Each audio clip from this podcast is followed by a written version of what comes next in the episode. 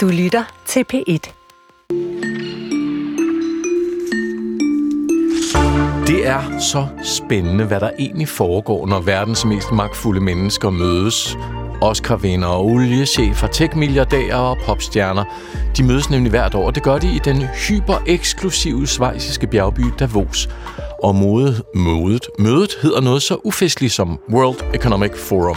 Hvad er det for en fest, hvis det overhovedet er en fest? Hvad laver de? Er der skjulte dagsordner? Vi konspirerer om en lille kvartestid. Og drømmer måske om at komme med. Eller drømmer om at blive væk. Og inviteret. Det vil Jeg vil gerne invitere. Okay.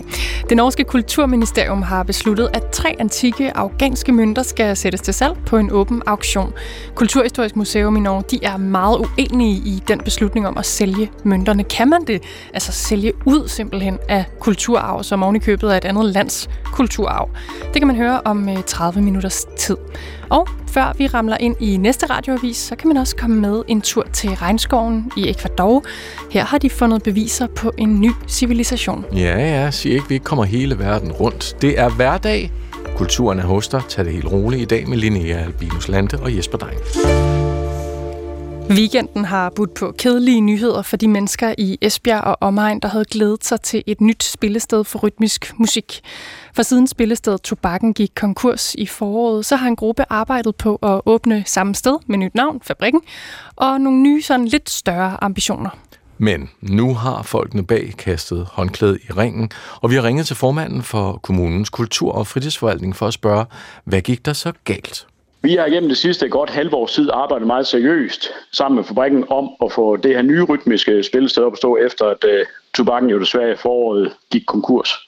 Og der må jeg desværre bare sige, at uh, der er nogle mennesker i Esbjerg, som der har gjort, hvad de kunne for, at det ikke skulle lykkes. Og det, der så er sket, det er, at, at fabrikken jo her i, i fredags meddelte, at de ikke længere ønskede at byde på at være ny operatør på vores, øh, på vores spilsted. Og hvorfor har nogle mennesker arbejdet på, at det ikke skulle lykkes? Er det fordi, at øh, der vil komme for meget larm i området, eller? Der har været noget omkring øh, personkredsen, øh, eller del af personkredsen af dem, som der gerne vil, øh, vil drive fabrikken, hvor der desværre er nogen, som der har gået meget hårdt til dem. Øh, og det har så gjort, at øh, kan jeg læse ud af presmeddelelsen for fabrikken, at nu har man sagt nok er nok, og så er der altså nogen, der, der må drible med det i stedet for. Mm, man har følt sig udsat for chikane. Det er det, der står i presmeddelelsen, ja. Nu sidder du som formand for, for Esbjergs øh, kulturfritidsudvalg. Hvad tænker I, hvad, altså, hvad lærer man af sådan en sag her i en kommune? Det her det er en kæmpe streg i regningen i forhold til, at vi jo faktisk fra hele byrådets side har sagt, at vi vil være kulturoplevelsesby. Vi har i dag en stor nyhed om, at Live Nation de laver koncert på, eller festival på, på havnen i Esbjerg. Og derfor så er det selvfølgelig en kæmpe streg i regningen, at vi ikke har et uh, rytmisk spillested. Mm. Hvad betyder det her i det hele taget for det rytmiske musikmiljø i Esbjerg? I vil jo gerne være en, en, en, en stor, fed, lækker kulturkommune jo. Det ved jeg. Hvad, hvad ja. betyder det her for det? Der er rigtig mange i, i vores lokalområde, som der var rigtig ked af det dengang, hvor tobakken gik konkurs, og jo bare håbet på, at uh, det snart kommer op og stå igen. Og det her, det var det bedste skud i bøssen til, hvordan det, det kunne genstartes. Og det betyder også, at det næste lange stykke tid, jeg kan ikke sige, hvor lang tid det kommer til at tage, men det næste lange stykke tid vil der altså ikke være musik nede i lokalerne på tobakken, og det er jeg sammen med rigtig, rigtig mange lokale borgere rigtig ked af. Hmm. Og hvad skal der ske med stedet nu?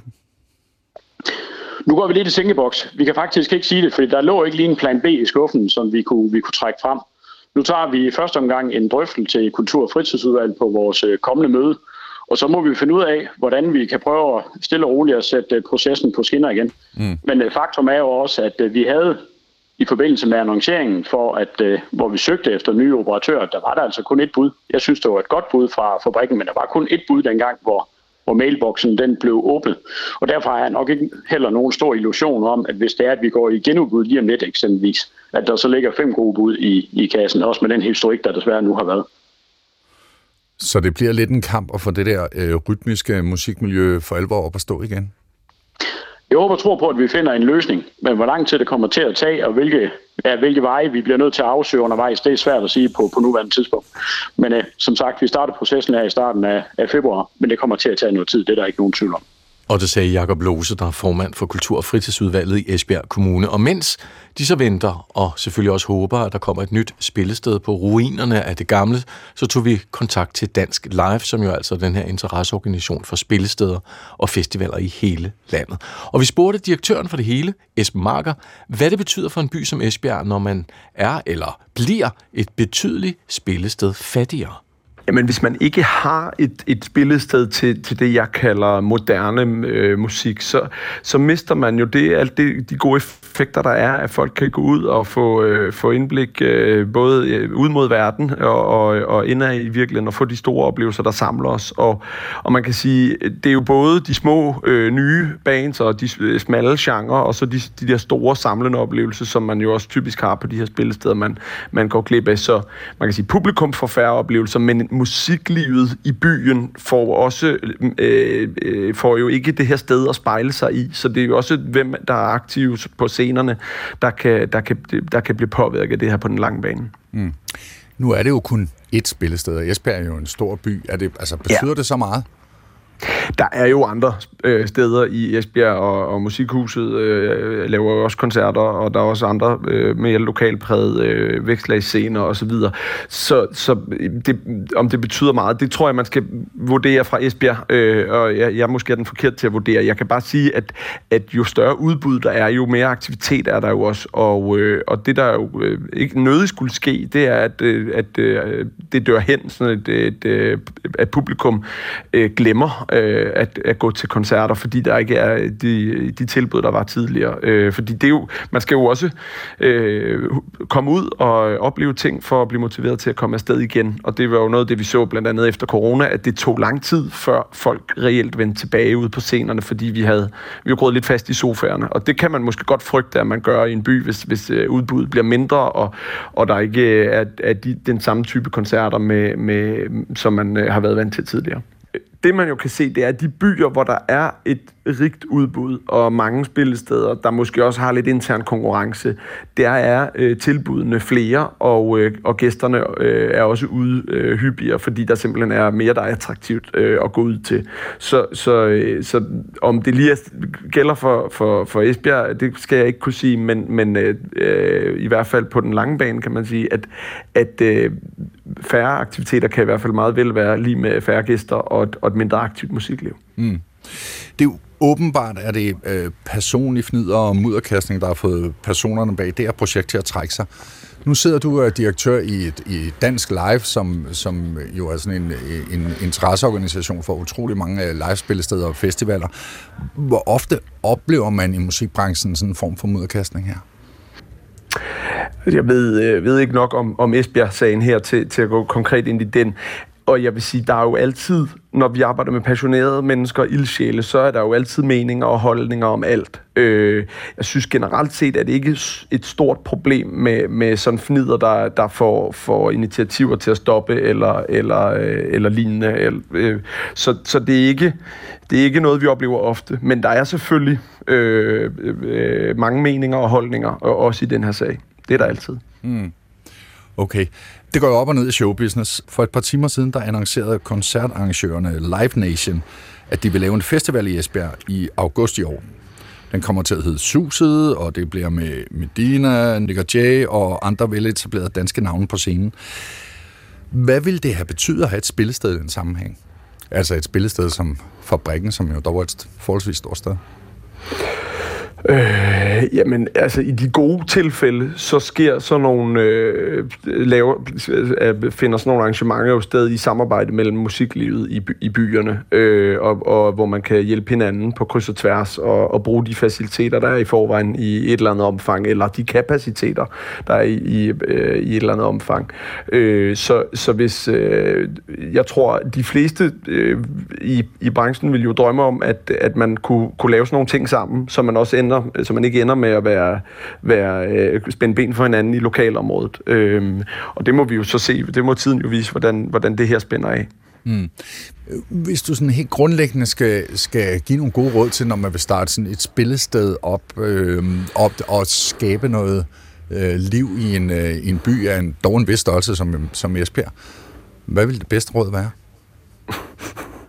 Jamen, jeg, altså i virkeligheden, det, alle de øh, gode øh, festivaler og, og spillesteder, der findes rundt omkring i landet, er jo, er jo startet i, med, med et lokalt engagement, øh, fordi det kræver øh, et stort, øh, ofte i hvert fald øh, noget, noget, noget frivillig indsats og bygge, bygge sådan nogle ting op, øh, og der skal nogle ildsjæle, der knokler løs øh, i overvis for at få banket nogle ting op, og, øh, og det er jo, øh, synes jeg måske også, at, øh, at det vil være anbefalingen, at man, at man har, har den lo- lokale forankring på plads, øh, hvis, man, hvis man går i gang med at skulle lave nye ting rundt omkring. Det, øh, det er ikke fordi, det ikke kan lade sig gøre uden lokal forankring overhovedet, men, øh, men øh, det, øh, det gør det i hvert fald, øh, så står man stærkere. Så man skal ildsjæle, men de skal ikke brænde så stærkt, at de brænder hinanden op? Man skal sørge for at, at, øh, at, at tale sammen også jo. Det er jo det, det, er jo det vigtigste i, i øh, alle relationer, det er, at man, øh, at man har, har dialog med hinanden, og man prøver at forstå hinanden, og, og, og, og, og i en eller anden grad arbejder sammen om, om, et, om et højere formål. Det er jo altid, et højere formål kan jo altid samle folk, og så skal man selvfølgelig være enige om, hvad det er, man gerne vil. Mm. Nu står det så i Esbjerg, og, øh, og venter eller håber på, at der kommer nogle andre og byder sig til at sige, hey, vi vil godt gøre det. Det var der ikke i første omgang. Der var der kun det her ene bud på, hvordan man kunne lave øh, det hed engang tobakken op til fabrikken. Nu venter de på noget andet. Kan I som Dansk Live, som interesseorganisation, kan I gå ind og understøtte en proces der, eller hjælpe nogen, der måske øh, har lyst til at starte et nyt sted? Er det noget, hvor du siger, hey, kom til os, så gør vi det? Eller hjælper med det? Øhm, man kan sige, øh, det ligger lidt uden for det, vi gør som, der, som interesseorganisation arbejder vi, arbejder vi jo typisk med dem, der er medlemmer allerede. Men det er klart, at, at, øh, at, at øh, vi tager jo løbende dialoger med, med dem, der gerne vil starte noget op, eller er, er i gang med at starte noget op, fordi det jo potentielt kunne blive et medlem. Øh, og, øh, og det vil vi selvfølgelig, hvis der ringer nogen, så taler vi, vi jo søde og rare mennesker, så vi taler selvfølgelig med, med alle, der gerne vil tale med os. Sådan sagde øh, Esben Marker, direktør i Dansk Live. Og både han og formanden for Kultur- og Fritidsudvalget i Esbjerg Kommune var interviewet i dag af Thomas Holmby Hansen. Lad os komme op i bjergene til den eksklusive svejsiske bjergby Davos. Der øh, løb årets World Economic Forum af stablen i sidste uge, og der, det var altså her, hvor øh, Oscar-vindere mødes med oliechefer, der så igen mødes med ekscentriske tech-iværksættere, regeringsledere, industrimagnater, popstjerner, ja, bare sådan milliardærer i al almindelighed. Deroppe blandt skyerne, kan man jo nærmest kalde det, i bjælkehytterne i de svejtiske alber, blev der talt om kunstig intelligens, om frihandel og om tillid. Og ifølge nogen blev der også lagt øh, grundsten til en helt ny verdensorden. Det kommer vi ind på lidt senere. Mødet sluttede af i fredags, og derfor så prøver vi nu at tage temperaturen på ja, vestens selvfortælling faktisk i det hele taget, men set i lyset af det her topmøde fra Davos. Og Linnea og jeg har fået besøg af dig, Mathias. Velkommen til. Jo, tak. Mathias Sindberg er navnet, journalist på Dagbladet Information, og med mere end almindelig kendskab til det her World Economic Forum. Lad mig lige spørge dig aller, aller først. For når jeg hører det her, så er det som om, lidt ligesom hvis man læser virkelig kedelige bøger, så tænker man, åh oh, nej, så tænker jeg ligesom G20-topmøder og sådan noget. Det er sådan noget, bzzz, der bliver sådan noget bosset white noise, hvor jeg ikke rigtig hører efter. Prøv lige at forklare mig helt kort, hvorfor bør jeg som lægmand interessere mig for World Economic Forum? Det tænker jeg, man skal af, af to årsager. Altså dels er der i sig selv noget interessant, når statsledere og virksomhedschefer og sådan kulturspidser fra hele verden mødes, og hvad de så taler om, og hvad for nogle erklæringer de ligesom udsender. Det tænker jeg i sig selv, der er noget interessant over. Og dels så har Davos også fået sådan en symbolsk værdi. Altså det er ligesom blevet symbolet både på en særlig tidsånd, som måske være forbi, på en særlig type globalisering, og så også på sådan det, man kunne kalde den globale elite som sådan. Tak, hmm. Mathias. Ja, tusind tak for det. Øh, og du har jo fulgt det, som Jesper også lige sagde. Det sluttede i fredags, men sæt lige en scene for os, før vi sådan går ind i materien af, hvad der så egentlig også foregår på det her World Economic Forum. Hvad er det for et sted? Hvad skal man se for sig? Jamen, jeg er jo selv inde på det, altså et maleriske oplæg her. Ikke? Altså, det er jo sådan en afsides, øh, sådan lidt ekstravagant skisports øh, alpeby i, øh, i Schweiz, hvor der er store øh, bjælkehytter og knitrende pejsel, og, og så er der sådan et stort konferencecenter, hvor der dels er alle mulige sådan talks, altså man kan sige så et eller andet, du ved, Adam Toots diskuterer økonomi med, Niall Ferguson, et eller andet, du ved sådan, store forfattere og akademikere taler med øh, statsledere, eller pensionerede statsledere, eller virksomhedsledere om sådan tidens store emner. Så kommer der sådan nogle lidt øh, sådan hvad skal man sige, sådan lufthavnsbogsagtige intellektuelle, sådan nogle Yuval Noah Hariri-agtige og holder oplæg, og så er der sådan en masse networking. Altså der er også en hel del af det her konferencecenter, der ligesom er sådan tilsidesat til bilaterale forhandlinger. Altså du mm. ved til, at øh, kongen af Jordan kan tale med direktøren i Exxon om en eller anden olieaftale, eller ja. deslige-agtigt. Ikke? Og en tech-milliardær kan snakke med Sting, hvis han synes det. Ja, præcis. Så der er altså Og lave en både spændende det her, underbordsaftale. så der er selvfølgelig både sådan noget reelt i substansen, et sted, hvor folk laver aftaler. Det er ikke så meget tilfældet længere, men tidligere har det småstrakt ramme om fredsforhandlinger mellem Israel og Palæstina, eller ja. Tyrkiet og Grækenland osv. Og, og dels er der det her sådan meget øh, networking-agtige noget. Altså du ved, at øh, Brian Mikkelsen kan få chancen for at øh, spise kanapéer med Bill Gates og få at høre, hvad han tænker om AI eller et eller andet. Ikke? Men det ved vi jo også fra, fra, fra magtelite-forskere, at det skal man også huske. Man skal også huske de her netværk. Nu kravler vi ind i den Mathias historien her, fordi den leder i, øh, i øh, Information, der har du kaldt det her topmøde Davos for, citat, et mausoleum for den liberale verdensorden. Prøv lige at uddybe.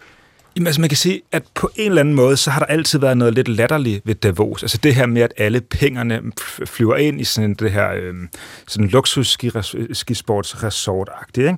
Og ligesom øh, spiser kanapéer og fylder hinanden med sådan varm luft og buzzwords om singularity eller blockchain, eller hvad året sådan øh, megatrend mm. lige er. Ikke? På en måde har der altid været noget lidt latterligt ved det, men der var også en gang, hvor Davos var meget sådan repræsentativ for det, vi kunne kalde verdensorden, eller et særligt øjeblik i globaliseringen. Eller sådan, ikke? sådan I 90'erne og 0'erne, hvor den kolde krig var slut, og Fukuyama havde erklæret historien for, for, hvad hedder det, øhm, for afsluttet, og der var sådan en forestilling om, at man var på vej, i den, at alle lande ligesom var på vej mod at blive liberale øh, demokratier, og at motoren i den her verdenshistoriske proces ligesom vil være noget, der kunne faciliteres for Davos. Altså med fri handel og åbne økonomier, det vil ligesom nærmest af sig selv føre til en ligere, friere og, mm. og fredeligere verden. Grundlæggende set sådan en forestilling i Vesten om, at med tiden så vil alle de andre blive ligesom os og organisere deres samfund. Så derfor skal vi holde sammen indtil den nærmest, eller hvad? Altså mødes ja, ja, de her netværk men, op, op. Den her forestilling om verden, som var stærk på det tidspunkt, den her meget sådan, sådan liberale optimisme,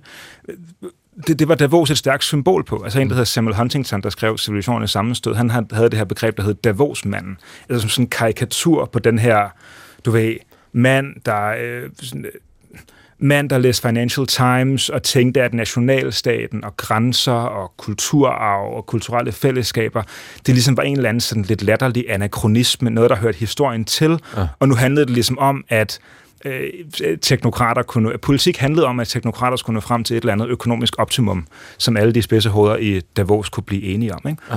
Altså, på, det, så der var et tidspunkt, der var en lang periode, hvor Davos var meget repræsentativ for... Øh, hvad skal man sige, for hvad der foregik i verden, og at holde øje med Davos var også at holde øje med, hvad der var de dominerende tanker i de herskende klasser, eller hvad man skal sige. Ja. Og nu har du kaldt det for et uh, mausoleum, det her arrangement, men hvad siger det, synes du, om den vestlige selvfortælling, at det stadig findes og bliver afholdt, og at, at, at, at, at regeringsledere og store kulturpersonligheder og rigmænd stadig dukker op? Jamen, så kan man se, at man kan godt have fordommen eller fornemmelsen af, at det, der så er tilbage, det er den der networking, det er dem, der kan spise kanapéer med hinanden. Fordi det er jo i mellemtiden blevet helt tydeligt, at det kan godt være, at de dengang i nullerne sad i Davos og sagde til hinanden, at Kina var inde i en stor demokratiseringsproces, og det bare handlede om de rigtige eksperter, så kunne Afghanistan bygge institutioner, så det blev sådan et, øh, et ligestillet, åbent demokrati osv.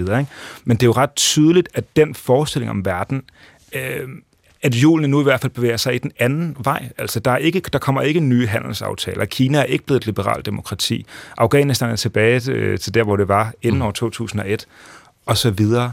Og den forstand kan man godt sige, at der er en eller anden sådan form for lidt latterlig hybris over, at de er stadigvæk fra Davos. Altså at Ursula von der Leyen eller øh, Bill Gates stadig kan stå i Davos og tale til verden som, nu skal vi rebuilding trust, og nu må vi bygge institutioner rundt omkring i verden. Altså som om, at, Bill, som om, at Donald Trump ikke var ved at blive præsident i USA, eller som om Kina ikke var blevet et, øh, øh ja. sådan et endnu højere grad et, øh, et repressivt totalitært demokrati. Ja.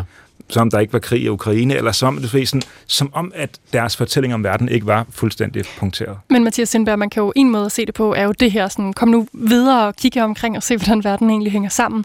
Måske hører jeg næsten, at du faktisk kalder dem lidt naive i den tankegang, der eksisterer. Men kunne man ikke også se det på en mere optimistisk måde, at det faktisk er nogle mennesker her, der håber på, at der stadig er øh, en, en lysere vej frem, så at sige? Jo, det kunne man sagtens, og man kan også sige, at det er jo ikke fordi sådan en institution her er nyttesløs. Man kan sagtens argumentere for, at det har en værdi i sig selv, at 60 statsledere, som der var i år for eksempel, er på det samme sted på det samme tidspunkt og kan tale om tingene på en civiliseret måde. Og man kan også sige, nu karikerer jeg lidt den der, altså Davos som en anachronisme, fordi over de seneste 10 år er de også gået meget længere i forhold til, at I kan, hvad skal man sige, i talesæt de problemer, jeg påpeger. Ikke? Altså meget af det handler nu også om grøn vækst og bæredygtig økonomi, og øh, der er for meget ulighed i verden, og hvordan kan vi få øh, tilliden tilbage i samfundet osv. Ikke? Altså mange af de der problemer, som jeg kunne argumentere for, var afledt af den der sådan Davos forestilling om verden, de bliver også i talesat og adresseret i, på Davos. Og det er jo ikke mindst det, der også har gjort Davos de senere år til sådan en magnet for konspirationsteorier. Altså, mm. at der nu bliver udsendt erklæringer om en grøn og bæredygtig verden og mere lighed og så videre. Mm. Konspirationsteorierne vender vi tilbage til. Det gør vi nemlig. Men lad, lad os lige kigge på de her mennesker, der så deltager. Øh, om det så er håb, eller om det er naive, eller om de fortrænger. Øh, fordi øh, gennem årene så formår de jo tiltrække verdensvis magtfulde, øh, kendte og indflydelsesrige mennesker. I år er gæstelisten, der er Frankrigs Macron, der er Argentinas nyvalgte præsident øh, Javier Milei, øh, der er Sting, som jeg nævnte, som Oldman, øh, Will I Am, musikeren, Zelensky, Bill Gates, Helle thorning Schmidt, yes, yes, og Nikolaj Koster Valdau. Hvad for et forhold har den her gruppe af mennesker til topmødet Davos, tror du? Hvad, det, hvad, for, hvad, for en, hvad hedder det? Hvad for et forhold de har ja, til det? Altså, ja. altså, der er for nogle af dem, for eksempel for Millet eller for von der Leyen eller Zelensky, så er Davos stadig en stor scene. Altså et sted, hvor man kan tale, og det bliver hørt. Mm. Hvor man kan komme med erklæringer. Altså sidste, gang, hold, sidste år holdt Zelensky en ret opsigtsvækkende tale, og i år var det den Argentinas nye præsident Millet, der holdt sådan et, du ved, det ligesom sådan afleveret en eller anden form for politisk manifest, der så blev hørt rundt omkring i verden. Mm. Altså for verdenslederne er det stadig en stor scene at tale fra. For Sting, for akademikerne, for virksomhedslederne, så er det jo så vil de måske hævde, at det er et sted, hvor de tager hen for at orientere sig i nye idéer og megatrends og hvad der jo skal være. Men der er det jo også et sted, hvor man networker. Mm. Jeg har hørt sådan en, øh, en, en amerikansk økonom, jeg er meget glad for, der hedder Adam Toots. Han har sådan en podcast, hvor han sagde, at han for første gang i mange år skulle han ikke til Davos i år. Og det var han faktisk sådan lidt bekymret for. Altså ikke fordi han var bange for at gå glip af noget, men fordi han ligesom tænkte, om det ligesom også var at melde sig ud af en eller anden øh, klub, klub ja. eller cirkel eller et ja. fællesskab. Øh, af, hvad skal man sige, både af førende af virksomhedsledere, men jo også af akademikere osv. Ikke? Men det er jo klart. Og bare lige for at få det helt på plads, man skal inviteres, ikke? Altså Jesper og jeg kunne ikke tage på ekskursion næste år. Øh, i vil nok ikke komme, så skulle I virkelig have et kulturelt gennembrud, der var større end det, jeg har fået, jeg sige, ikke? hvis I skulle komme med sting. Men altså, for virksomhedslederne, altså World Economic Forum er jo også en sammenslutning af en masse virksomheder, der betaler et meget dyrt abonnement hver år, mm. som så blandt andet gør, at de kan komme med. Ikke? Mm. Men hvis du er Sting eller Brian Mikkelsen, så skal du inviteres. Mm. Så med alt det her, vi lige har været igennem, og prøvet at få sat uh, World Economic Forum også på landkortet for dem, som ikke beskæftiger sig med de slags spørgsmål til hverdag. Hvad er det så for en magt, WEF med andre ord har nu? Øhm, jamen, man kan sige, det har engang været meget, meget toneangivende for noget, som man holdt øje med i regeringer og i virksomheder, og ligesom så, hvad har de udråbt som de store trusler og de store trends, og så forholdt sig til det. Det er det stadig en lille bitte smule, men ikke, det har ikke nær samme autoritet eller gennemslagskraft som for 10 eller 20 år siden. Tusind tak for at hjælpe os med at tage temperaturen på, ja, på hele Vesten, sådan set, og også give os et øh, overblik over årets netop overståede topmøde i Davos, World Economic Forum. Mathias Sindberg. Det var en fornøjelse, tak. Journalist på Dagbladet Information. Og hvis du vil lytte med, Mathias, så har vi, øh, vi fortsætter med det her spor. Fordi når så mange penge, og du var også inde på det, Mathias, når så mange penge og VIP's og magtfulde sjæle er samlet et sted, så er det uundgåeligt, at der opstår spekulationer måske en købet deciderede konspirationsteorier om netop det her møde. Både ude på nettet, men også langt ind i den parlamentariske virkelighed i Vesten, så er der ret mange, der har en opfattelse af, at det her øh, den globale elite, øh, de sidder og konspirerer om den nye verdensorden. Og det kommer vi nu til at kigge meget mere på med Rikke Alberg Peters med fra studiet i Aarhus. Hej Rikke. Hej så. Lektor ved Historielab på UCL Erhvervsakademi, hvor du, og nu siger jeg det til dig, lytterne ved det ikke, nødvendigvis forsker i øh, konspirationsteorier. Hvis ja. vi lige kigger på World Economic Forum som genstand for konspirationsteorier, Mathias Sindberg nævnte det også nogle gange. Mm. Hvad er det så, man forestiller sig, at der foregår i de her øh, bjælkehytter i Davos? Jamen, øh, man forestiller sig jo, at det er den her lille internationale, globale og magtfulde elite, som øh, Mathias også beskrev, øh, som sidder og øh, øh, i de her hemmelige korridoraftaler i virkeligheden øh, aftaler og orkestrerer verdens begivenheder og... Øh, pønser på på en eller anden måde at få, få skabt nogle planer for at indføre en helt ny øh, verdensorden. Og der er ingen tvivl om, i de her øh, konspirationsteorier, der er det en, en helt klart sådan en, en ondsindet plan, der kan få virkelig alvorlige konsekvenser, forfærdelige konsekvenser for utrolig mange mennesker. Øh, så det er de her konspirationsteorier. Der er mange af dem og mange forskellige. Man skal virkelig sådan stå tidligt op om morgenen ikke for at få styr på dem alle sammen. Mm. Men det er den her, de her idéer om en international elite eller en verdensregering, øh, der vil sætte sig på øh, økonomien. For eksempel ved at um, bremse væksten og opløse nationalstaterne, fjerne øh, alle kontanter i den her, øh, øh hvad hedder det, globaliserings, øh, digitaliseringsstrategi. Øh, øh og, og, og et eksempel kan være øh, pandemien, ikke? som øh, gav grundlag til en hel del af den her slags konspirationer. Hvordan? Jo, det må man sige. Altså har man sagt øh, uh, WEF eller World Economic Forum, ikke, så må man på en eller anden måde også sige The Great Reset, når vi snakker konspirationsteorier, som jo øvrigt var en, en øh, hvad skal man sige, en, en, øh, et, et, ja, et reelt, noget der reelt blev iværksat af World Economic Forum. Det var uh, selve The Great Reset går tilbage til uh, juni 2020, da formanden Klaus Schwab lancerede den her såkaldte den store nulstilling. Um, og det var faktisk uh, i lyset af corona der sådan en plan for, hvordan man totalt kunne retænke verdensøkonomien og sådan de overordnede globale socialøkonomiske øh, strukturer osv. Øhm, og det man jo så der i WEF, det var jo, at Jamen hold nu op, coronapandemien kan i virkeligheden være, være anledning til øh, for en gang for alle at retænke øh, hele, hele verdensøkonomien og hvordan det hele skal hænge sammen. Så man så i virkeligheden corona og nedlukningerne som sådan en, en, en anledning til at gentænke alt. Og det blev jo lynhurtigt selvfølgelig til konspirationsteorien om The Great Reset, mm. øh, hvor man jo så så, eller sagde, eller hævdede, at øh, pandemien var ikke anledningen. Nej, den var faktisk selve midlet, hvor man kunne indføre en ny verdensorden. Fordi pandemien jo muliggjorde den her totale, totalitaristiske kontrol over befolkningen. Mm. Øh, og, og så alle mulige forskellige varianter af den, ikke med vaccinerne, der indeholdt en mikrochip, der kunne bruges til overvågning, og så videre, og så videre. Og så videre. Lige præcis. ja. kender det. Ja. Og nu er øh, den her udgave af World Economic Forum i Davos så slut. Hvordan øh, ser det så ud, Rikke, i forhold til konspirationsteorierne i år? Er opmærksomheden blevet større eller mindre? Ja, altså man kan sige generelt er det jo øh, øh konspirationsteorigaven, der bliver ved med at give, men øh, i forhold til øh, hele den øh, globale situation, vi stod i under, øh, under coronapandemien, der må man jo sige, de er, de er noget mere afdæmpet og noget mindre. Altså det er øh, sådan nogle teorier, der typisk blusser op i politiske betændte perioder.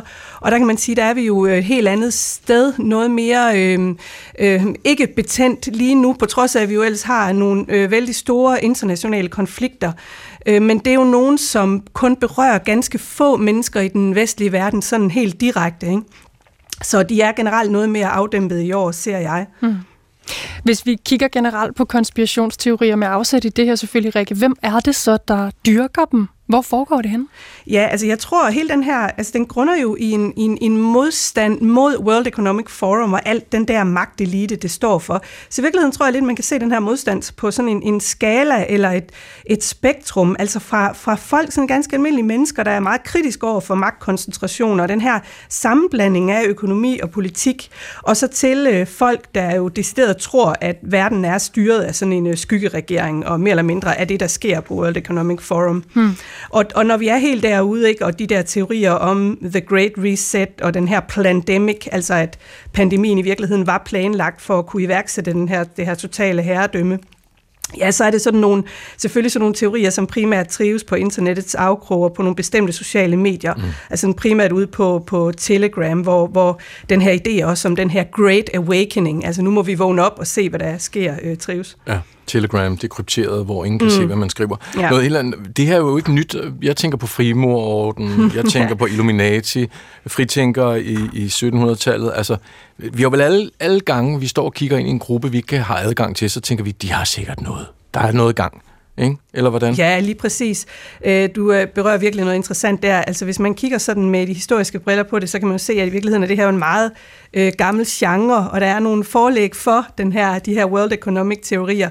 Og man kan sige, øh, først og fremmest du er Illuminati, ikke? altså alle konspirationsteoriers moder, de her hemmelige selskab i 1770'erne, hvis mål det var at implementere oplysningens øh, idéer og indføre en friere samfundsform, som så blomstrer op igen øh, i 1950'erne i USA i koldkrigsklimaet, ikke? hvor man så mener, at Illuminati i virkeligheden står bag alle de store hændelser, der sker i verden. Det er sådan nogle teorier som teorierne om Bilderberg-gruppen, New World Order, John Birch Society, og så de her øh, Agenda 21-teorier også som øh, FN's verdensmål, som jo er meget i tråd med også det, der bliver planlagt eller diskuteret på WEF. Ja. Der kan man gå ind og bruge mange timer. Det er et kaninhul, man aldrig kommer op af. Ja, det er jo så spændende. Det må man sige, ja. Rikke Alba Peters, hvor alvorligt skal man så tage de her konspirationer? Øhm, ja, altså på mange måder, så, øh, så kan man jo sige et eller andet sted, at øh, altså i det, i det hele taget er, er, er også lidt i tråd med det, Mathias siger, at World Economic Forum jo på en måde lidt selv skyld i den her. Det er jo den her perfekte storm af en lille hvid øh, elite, fortrinsvis hvide, magtfulde mænd over 50, ikke, der mødes af alle steder et afsidesliggende sted i Schweiz. Altså det er nærmest opskriften på, det kunne virkelig være case 1 i sådan en omvendt håndbog til politikere om, hvordan man, øh, hvordan man øh, får, får øh, konspirationsteoretikerne op i det røde felt. Ikke? Så man kan sige, øh, mange af de her teorier vil, vil helt almindelige mennesker jo nok ikke være tilbøjelige til at tage alvorligt, men, men det, der jo sker nogle gange, det er, at de kommer til at tappe ind i øh, sådan nogle øh, mere øh, øh højere ekstreme og antisemitiske konspirationsteorier, fordi at det også tit bliver omtalt som en globalistisk, socialistisk øh, systemtænkning, det der sker i WEF. Øh, og når man nævner globalistisk, eller det her globalisme-ord, så taler det ind i nogle antisemitiske konspirationsteorier, hvor også øh, jøder i, i sådan nogle højere ekstreme teorier går under navnet øh, globalister og den globale, globalistiske magt osv. Øh, så de kan jo godt blive, øh, de her teorier, de kan jo godt blive opfanget af nogle, øh, nogle bestemte og, og endnu mere radikale grupper ude på nettet, der kan have en stor interesse i at, at, at, at lave den her propaganda. Tak til dig, Rikke Albert Peters. En fornøjelse lektor ved Historielab på UCL Erhvervsakademi, hvor hun forsker i konspirationsteorier. Så før hende hørte du Mathias Sindberg, journalist på Dagbladet Information.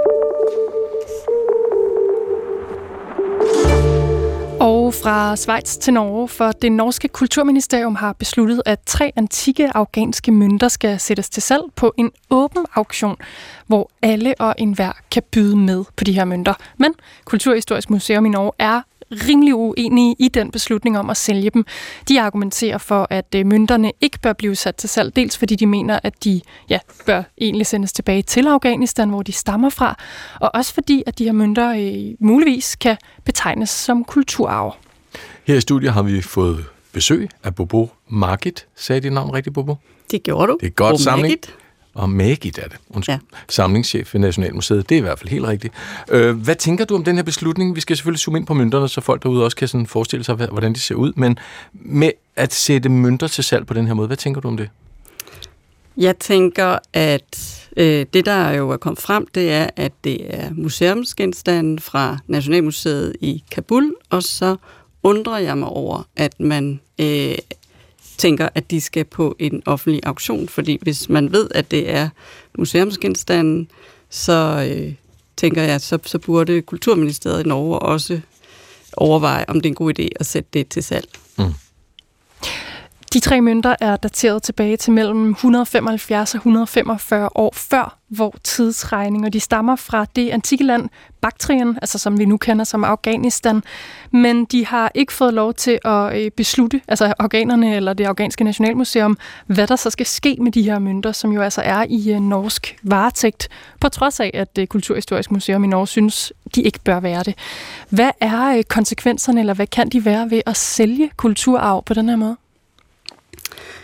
Altså først og fremmest så vil jeg jo sige, at jeg er vældig glad for at komme ind og tale om det her. Det er et emne, som optager mig selv af kulturarv, øh, og der er jo forskellige aspekter af det. Øh, det her, det tyder jo på, at det er ulovlig øh, tilvejebragt øh, kulturarv, som er købt af en møntsamler i Norge, og som man så finder ud af, da det kommer på auktion, at det faktisk er øh, stjålet kulturarv. Og som museumsperson, så øh, vil jeg jo ikke opfordre til den slags øh, Altså til hvad for en slags? Altså at sælge ulovlig kulturarv og understøtte det. Øh, jeg vil sige, sådan for hele fremlæggelse af den her sag er lidt uklar øh, i, kommet frem. Så, så derfor har jeg svært ved at helt vurdere sagen. Er det øh, helt entydigt fra Nationalmuseet i Kabul?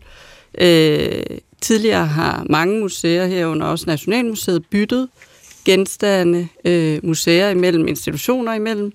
Og, øh, og det... Øh, og det har været en normal praksis, så det, sagen står ikke helt klar. Men mm. Nationalmuseet har jo i hvert fald øh, i Danmark som, øh, som institution aldrig, øh, i hvert fald øh, mig bekendt, øh, solgt øh, kulturarv, og øh, mig bekendt heller ikke planer om at mm. sælge genstanden.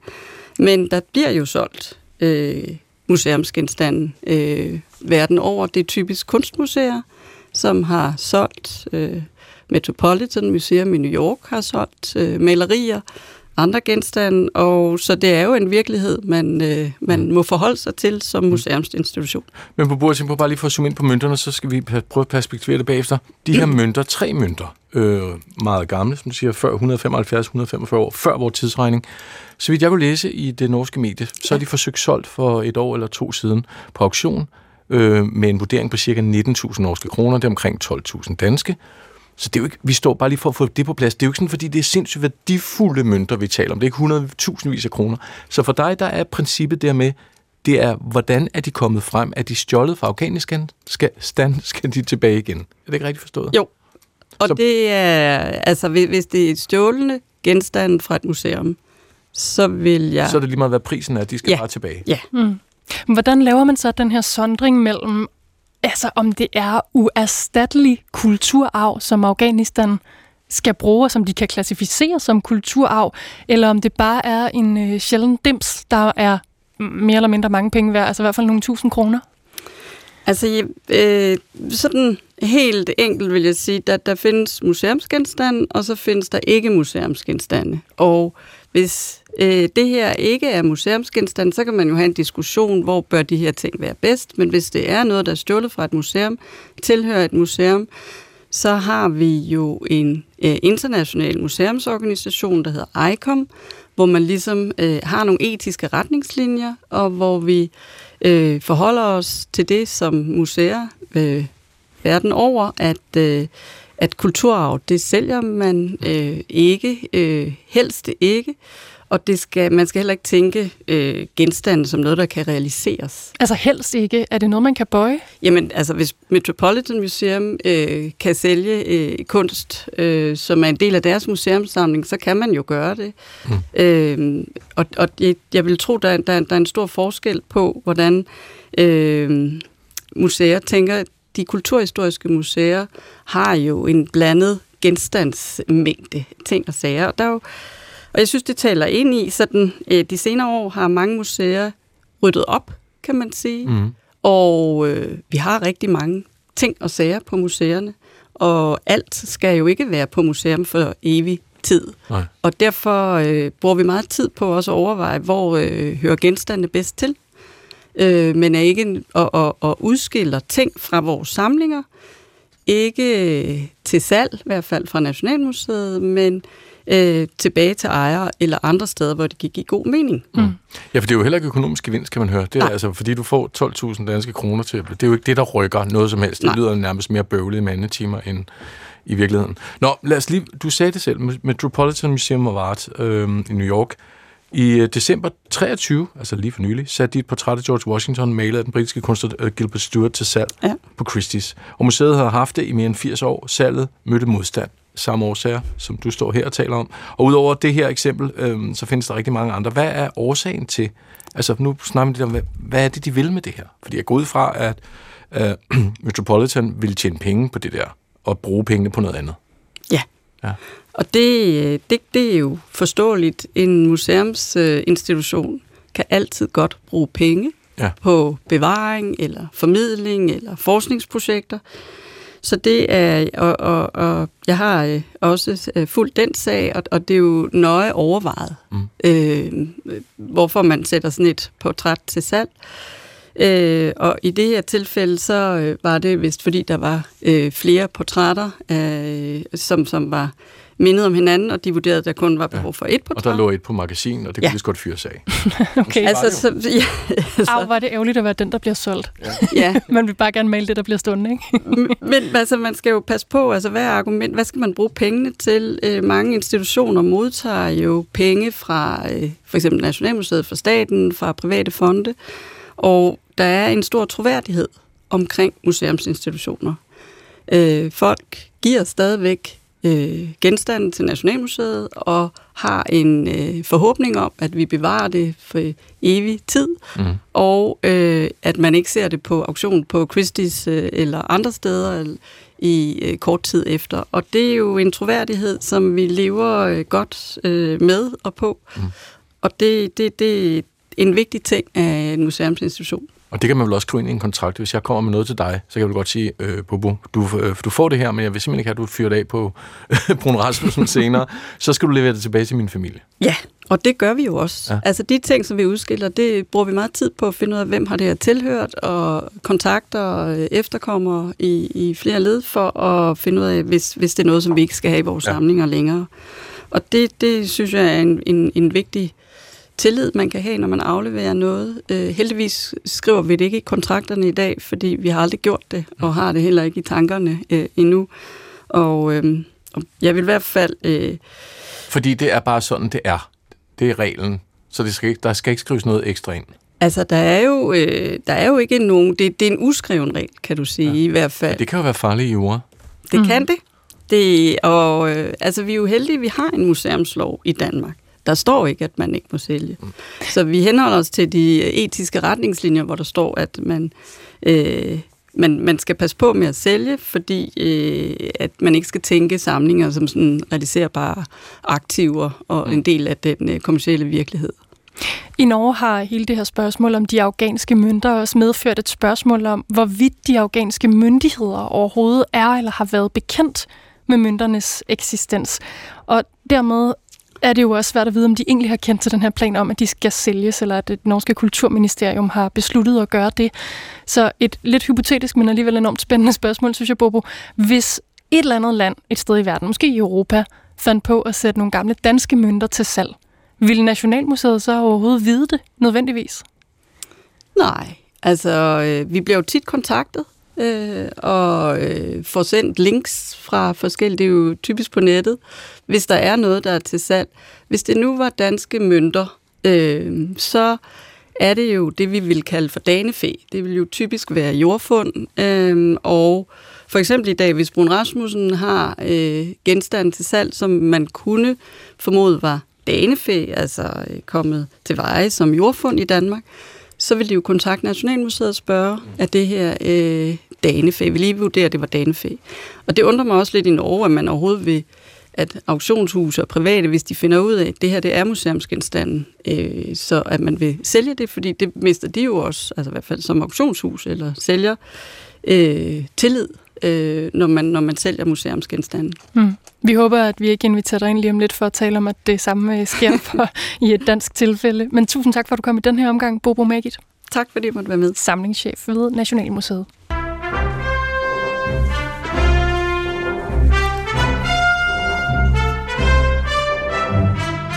Ja, det er en kliché, og du må gerne grine, Linnea. Ja, det gør, du står og hopper. og jeg er lige glad, for det her er det stof, alle vi Indiana Jones-fans er lavet af og drømmer om.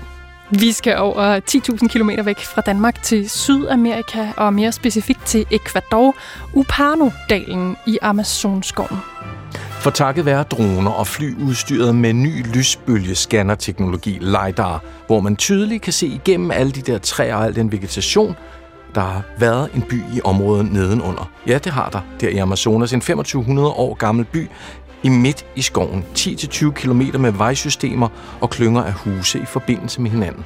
Byen er den største og ældste af sin slags, der nogensinde er fundet, så flux kontaktede vi Inge Sjællerup, arkeolog og forsker i sydamerikansk kultur, som intet frygter og som øh, selv har vandret gennem Amazonas uden lys i lygten. Det er nemlig rigtigt. Jeg hørte om det for halvanden uge siden. Og umiddelbart så tænkte jeg, det kan simpelthen ikke være rigtigt. Det er en af de der sædvanlige historier. Men så gik jeg jo selvfølgelig på Science og Smithsonian og alt muligt, og så tænkte jeg, wow, det er virkelig rigtigt det her. Og så kunne jeg jo netop se, at der var nogle billeder af, hvordan dette lighterteknik jo har forandret meget arkeologi.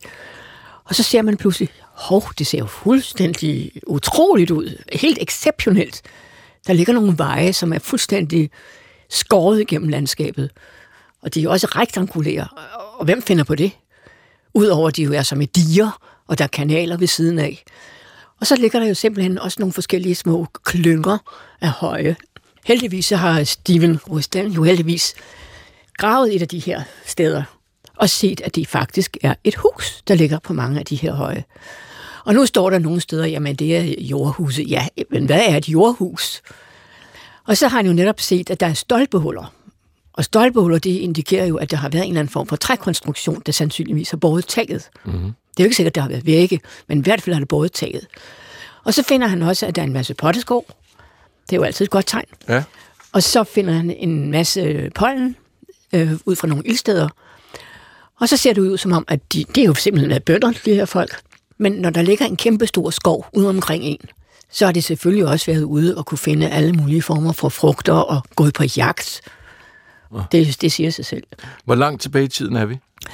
Vi er tilbage til omkring 500 før vores tidsregning. Okay. Og desværre så står der ikke, på hvilken måde man har taget det, de her C14-dateringer.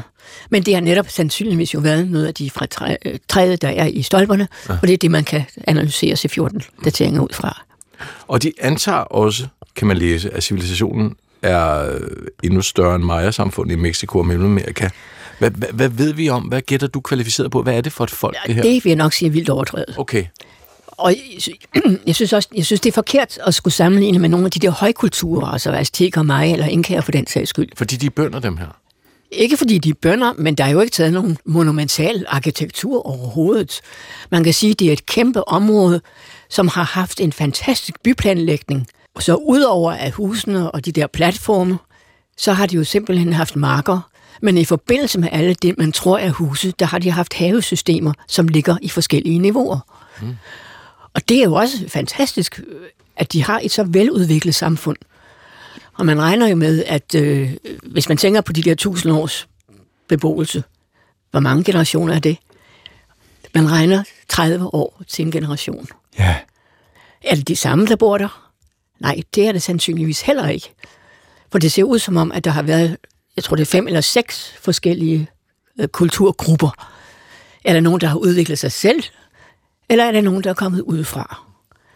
Men hvis de er kommet udefra, så kommer det et fantastisk velordnet samfund, som ligger pludselig på noget meget frugtbar jord. Ja. Og det er det, man skal tænke på, hvis man går i regnskoven, som jeg har gjort rigtig mange gange. Så er regnskoven jo ikke flad. Det er fuld af høje, og man går over små floder og øh, alt muligt. Men du hører selvfølgelig cikaderne, der synger, og du ved, at der er en masse vilde dyr og slanger og, og alt muligt. Men du tænker ikke på, hvad der kan ligge nedenunder. Og det er jo det, der er så helt utroligt, at Steven Rustang der, han ser noget i 1970, og så tænker han, den der struktur har jeg altså ikke rigtig set. Og det skyldes jo kun, at der er nogle bønder, der har flyttet skoven fra det område. Hvad er det, han ser? Han ser jo simpelthen, at der ligger ligesom en firkantet, øh, nogle forhøjninger. Og midt i de her forhøjninger, der ligger der også ligesom en anden lille forhøjning. Og han har hele tiden sagt, at altså, der må være noget mere. Han har gravet både i Mexico og franske Guyana, kendt dygtig arkeolog. Og så får han pludselig muligheden for at bruge lightersystemet. Og så åbner der sig jo, som sagt, en helt ny verden. Og for ham og for arkeologer, så er det jo Eldorado, altså ikke mm. i ordets egentlige betydning, men det er jo en helt ny verden og muligheder, der åbner sig. Men lad os lige høre, altså lighter-systemet. Nu nævner du selv, men hvad er det? Hvad er det? Hvad kan det? Det kan simpelthen ved hjælp af deres systemer gå lige ned igennem regnskoven, så du ser simpelthen ikke skoven. Du ser kun det underliggende landskab. Og det er jo det, der er fantastisk. Og man har jo også fundet flere nye Maya-steder. Mm. Men du kan jo ikke gøre det i øh, Andesbjergene for eksempel. Det er alt for vildt og fuld af bjergtoppe hele tiden. Så du er nødt til at gøre det på et sted, hvor det enten hælder, eller selvfølgelig er fladt, men altså hvor det hælder. Mm. Men må jeg så lige spørge, fordi altså, altså hvordan har en struktur, en, hvordan har en målbar struktur overlevet i en regnskov i 2500 år? For jeg tænker, at der har været dyr, der er gået igennem, der er træer, der vokser, der er vand, der er sol og sådan noget. Altså, hvad er det, den, hvad er det, den ser? Du ser en struktur, men hvad er det, der bliver målt? Det er forhøjninger. Og selvom det er lavet af jord, så er det jo simpelthen jord, der falder sammen, men det falder jo ikke fuldstændig sammen. Man skal tænke på, at vi er på det østlige skrog under Andesbjergene, og der regner det meget, skal jeg hilse at sige. Det regner rigtig meget. Og det er faktisk det sted, hvor der er størst artsrigdom. Og de østlige skråninger Andesbjergene, de kommer faktisk helt ned fra det sydlige Colombia, gennem Ecuador og ned, langt ned i Peru. Så det er et meget vigtigt økologisk område. Hvem er det, der kommer her omkring år 500 før tidsregning? Det ved vi ikke. Mm. Men øh, Steven der, han siger, ja, men allerede for 3.000 år siden, der kan han se, at der er lidt beboelse. Det er bare sådan nogle spredte hytter. Og det, der er exceptionelt, det er jo, fordi man, mange har i hvert fald sagt, ja, alle de der stammesamfund, som vi kender fra Amazonia, det er folk, der bor et bestemt sted over en årrække, så bliver jorden udpint, og så må man flytte hen et andet sted. Og derfor har man jo netop sagt, at mange af de her øh, stammefolk, de behøver jo et kæmpe område. Så netop hvor skoven er blevet fældet, og alle de problemer, der har været i Brasilien og andre steder, det skyldes jo nemlig, at de ikke har fået lov til at have det store område, som de normalt har haft. Mm. Så finder man pludselig nogen, der er bosatte, og de har kunne bo her. Og det er jo selvfølgelig, fordi jorden er meget frugtbar, og det er det på grund af selve vulkanen. Så siger man, okay, de har majs, de har bønder. Bønder giver øh, kvælstof til jorden, derfor behøver man ikke, så bliver jorden ikke udpint, og så kan man gro og have sine marker med majs i mange år. Mm. Så har de haft maniok, øh, de, de der lange rødder, mm. og så har de haft øh, sødkartoffel. Men det er jo bare en del af det, man har fundet. Selvfølgelig har de spist meget andet. De har sikkert gået på jagt Helt ude i skoven. Ja. Ja. Man ser, at der er alle de her klynger, og det er jo virkelig små landsbyer, men de er alle sammen forbundet med vejesystemer. Ja. Og så har det, man antager for at være husene, de har simpelthen øh, små haver, mm. som er anlagt i forskellige niveauer. Ja. Det får vi ikke rigtig indtryk af på, sit, på det der billede, men det kan man i en meget højere opløsning simpelthen se. Mm. Så er det jo netop, at fordi der er så meget regn, så er det jo genialt, at der langs de her veje er alle de her vandkanaler. For de skal have, selvfølgelig have ført vandet væk. De er nødt til at dræne både af de der vejsystemer ikke bliver totalt oversvømmet hele tiden, men ikke mindst på grund af markerne. 2500 år, altså store landsbyer i Amazonas for 2500 år siden. Hvorfor er det her et vigtigt fund? Hvad kan det fortælle os? Det er et vigtigt fund, fordi det første, man finder i Amazonas, der er så stort. Hidtil har man jo netop troet, at de små grupper, der levede rundt omkring, som skulle have de her store områder til at færdes i, at det simpelthen var folk, der flyttede rundt, og ikke på nogen måde var stationære. Mm. Meget af det, det skyldes, at da spanierne jo kommer, så kommer de med de europæiske indførte sygdomme, og det vil sige, at man regner med, at to tredjedel af befolkningen faktisk dør i hele Sydamerika, og ikke mindst også i Mexico. Mm. Og det er jo voldsomt. Men så vil de jo også netop sige, at så, så bliver det de små grupper, der rykker rundt. Det er jo ikke, det er jo ikke højkultur, og man skal heller ikke sammenligne det med Inka og Maya på nogen som helst måde. Og vi kan heller ikke sige, hvor mange mennesker, der rent faktisk har boet. Der, selvom, øh, har vi en idé, cirka? Altså, der er de der til 10.000, der er også nogen, der går op til 100.000. Mm. Det kan man overhovedet ikke sige noget om. Man skal vide, hvor mange huse der er. Man regner med, at i et hvert hus, der kan der være måske fem personer. Far, mor, børn, bedsteforældre. Nogle, de siger syv per hus. Og så kan man jo prøve at tælle op, når man ved, hvor mange huse der er. Hvem er det, der finder på sådan noget? Ja, det er et godt spørgsmål. Fordi der må jo have været nogle ledere, der på en eller anden måde ser, hvad der er af muligheder i det her område. Vi ved jo selv, altså det jeg siger, vi ved ikke overhovedet noget som helst om, hvem de er. eller hvor det kommer fra. Men der har været nogle fuldstændig geniale arkitekter, ingeniører, byplanlæggere, der kan simpelthen sige, det er sådan, vi gør. Mm. Nu er der en af de der platforme, som er 140 meter lang, ikke? og 40 meter... Det er det store hus, man kan se på det der... Nej, men det er ikke, det er, det er ikke noget hus. Nå, det, er det er en platform. En platform? Det er en platform. Så en plads af en slags? Ja, det er den op sandsynligvis. Et sted, hvor man måske har udført særlige øh, religiøse ritualer. Ja. Men vi ved jo ikke noget om deres trosforestillinger. Det er også sådan, at nogle af de her veje, de flyver ud i skoven, men der har vi ikke fået det undersøgt endnu. Hvad er det, de fører ud til? Er det et helligt sted? Er det noget særligt?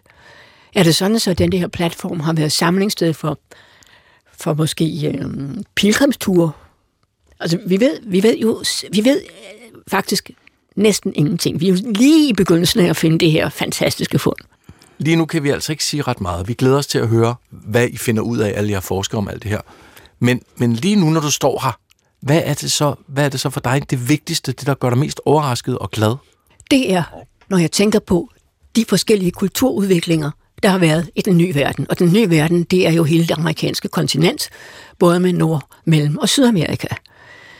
Det er helt genialt, hvad de har fundet ud af, de forskellige kulturer. Og i det her tilfælde, der har de jo simpelthen vidst, på hvilken måde de kunne udnytte de naturlige ressourcer på bedst mulig måde.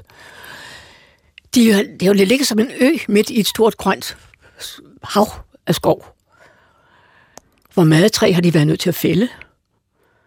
De bruger selvfølgelig træ til madlavning. Og man regner med, at der har været, jeg tror det er seks forskellige øh, kulturer. Og hvordan ser man så det? Det gør man jo simpelthen, fordi at sådan noget som keramik, det er næsten karakteriseret for, at en bestemt keramik hører til en bestemt kultur. Så skriver den gode øh, Rostan, at de sikkert har drukket en masse chicha. Det er jeg ikke sikker på, de har. Jeg tror simpelthen, de har brugt maniok. Og ligesom i dag, hvor kvinderne sidder, ja, det gør de dog ikke mere, men altså, jeg har selv oplevet det, hvor kvinder de sidder og tykker maniokroden, og så spytter de det ned i et stort kar efter, og så fermenterer det. Det kan man jo altså også gøre selvfølgelig med majs. Og så bliver der jo netop den der masada-drink, som man får serveret i en stor skål, og så har man værsgo at drikke det. Det er ikke min yndlingsdrik. Nej, det kan man da godt høre. Det lyder heller ikke særlig ja, Nej, jeg tror heller ikke, jeg skal smage. det var øh, rejseleder, antropolog, arkeolog og forsker i sydamerikansk kultur, Inge Schellerup. Og nu fik vi lige uh, smasket den her lille uh, outro-musikstump i uh, nakken, og det er fordi, at vi er på vej på sådan en lille 3 minutters radiovis pause, men vi er selvfølgelig tilbage lige om et øjeblik, der skal vi tale politiserier. Det bliver rigtig sjovt. Vi skal til Nordjylland en tur, og så skal vi tale om skuespillers produktionsselskaber blandt andet. Og så skal vi tale om noget, jeg ikke ejer et eneste stykke af, og det ved at du heller ikke gør, ja. nemlig haute couture. Glad for, at du ikke sagde værdighed. Finere syning. Du har masser af værdighed, men, men haute couture, det har ingen af os noget af. Niks. Nå. Mere om det.